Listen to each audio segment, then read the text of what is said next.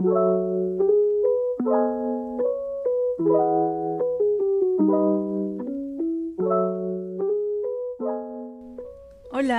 bienvenidos a otro episodio de Tal vez sí, les habla su host, Hi.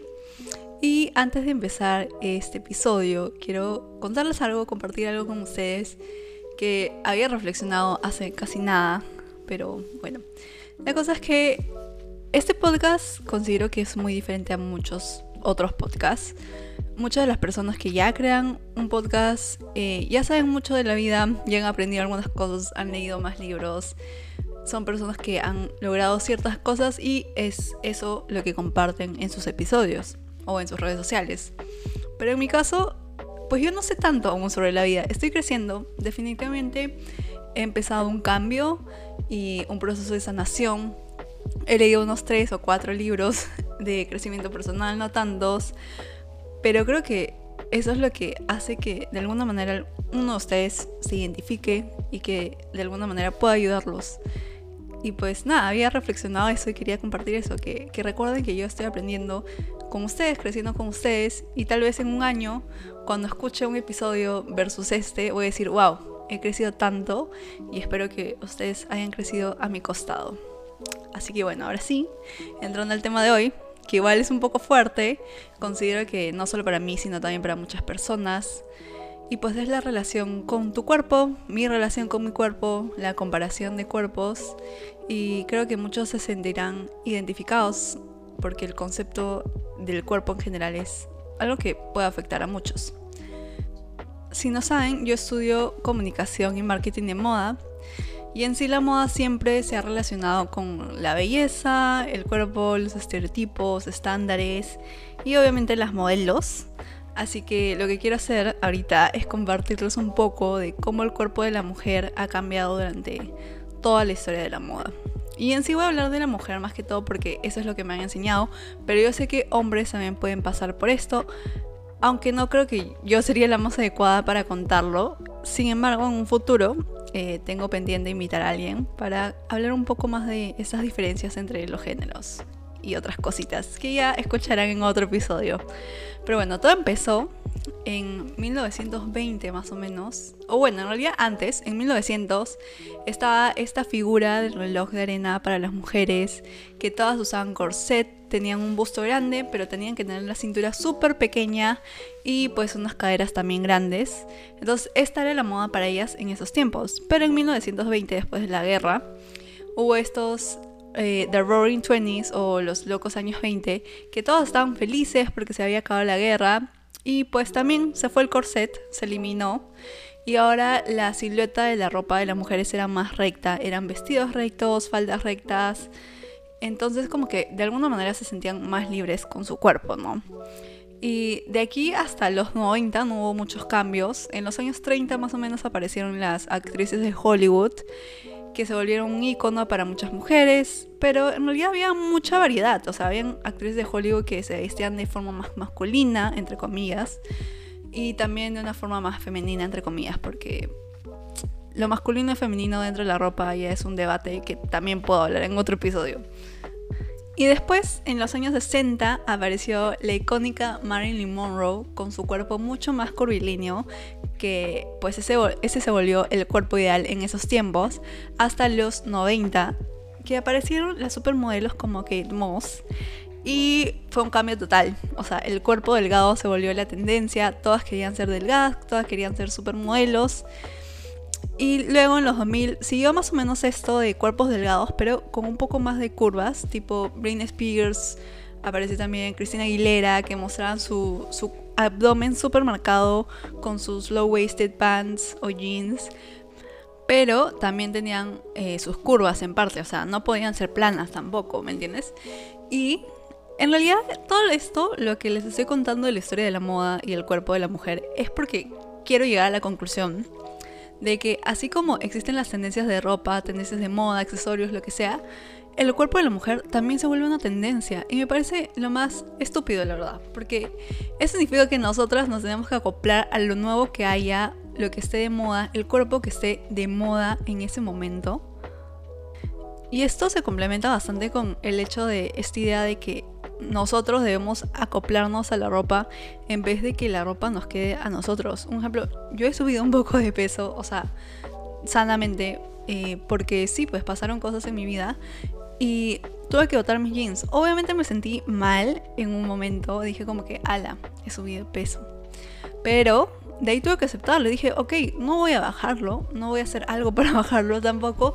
Entonces simplemente me voy a comprar un jean nuevo. Voy a vender este y me voy a comprar uno nuevo. Y ya un poco más adelante hablaré de mi historia personal en este episodio. Pero volviendo al tema de la comparación de cuerpos y todo esto, en los siglos anteriores, todos los que ya he mencionado, no existían las redes sociales. O sea, las mujeres se comparaban con las personas que estaban a sus alrededores, algunas actrices o famosos que por ahí estaban como que en la tele, pero más que eso, no mucho.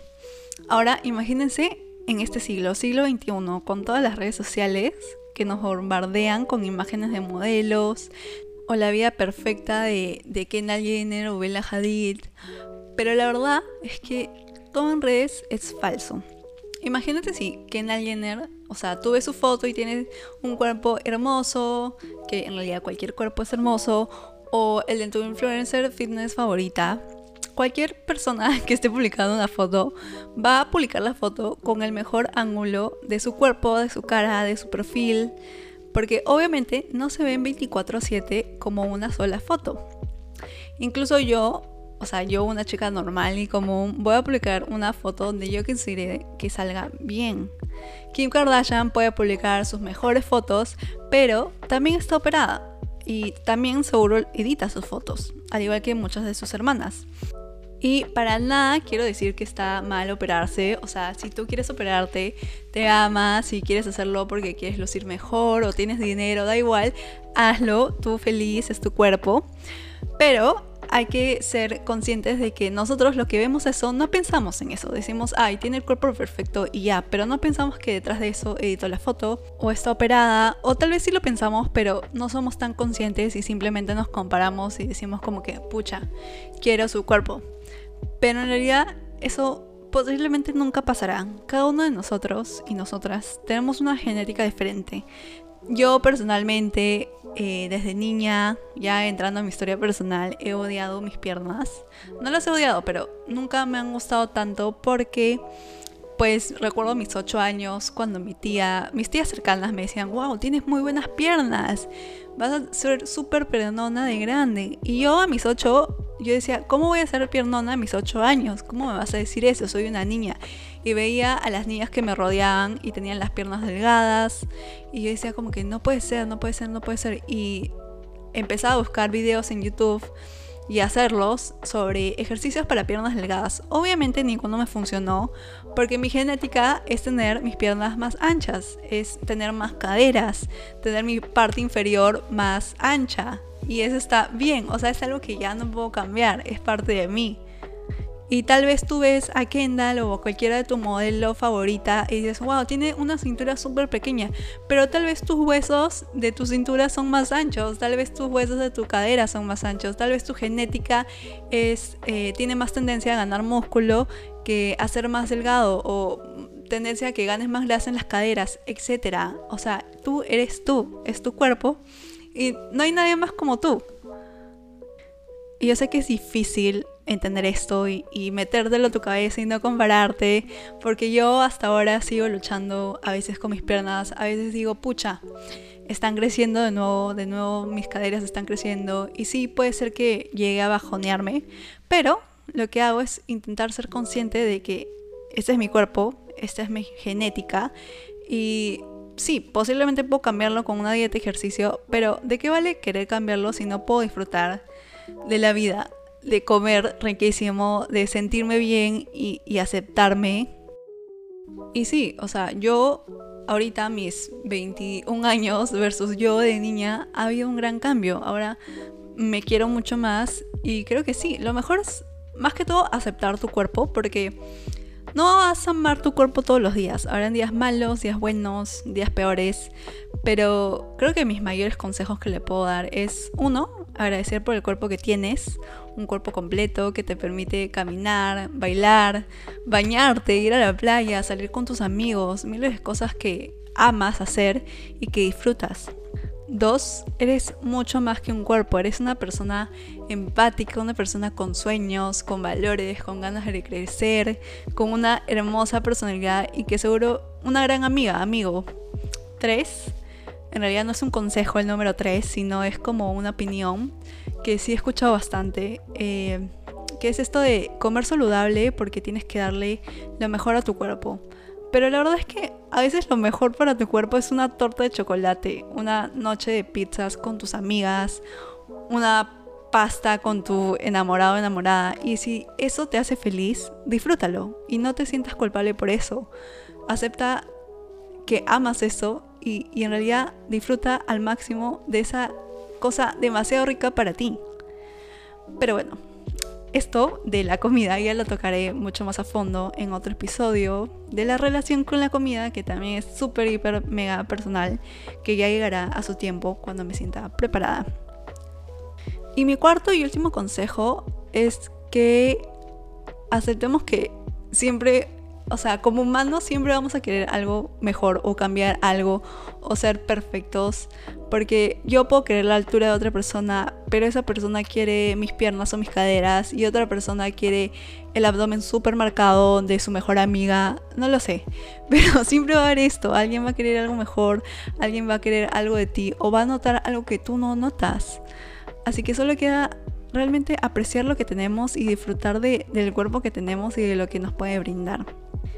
Y pues nada, este ha sido el episodio de hoy. Espero de todo corazón que les haya gustado, que les haya ayudado o tal vez hayan reflexionado de que no tienen que compararse y que si lo hacen está bien, es parte de, la vida, de, de ser humano, pero también es un proceso como todo.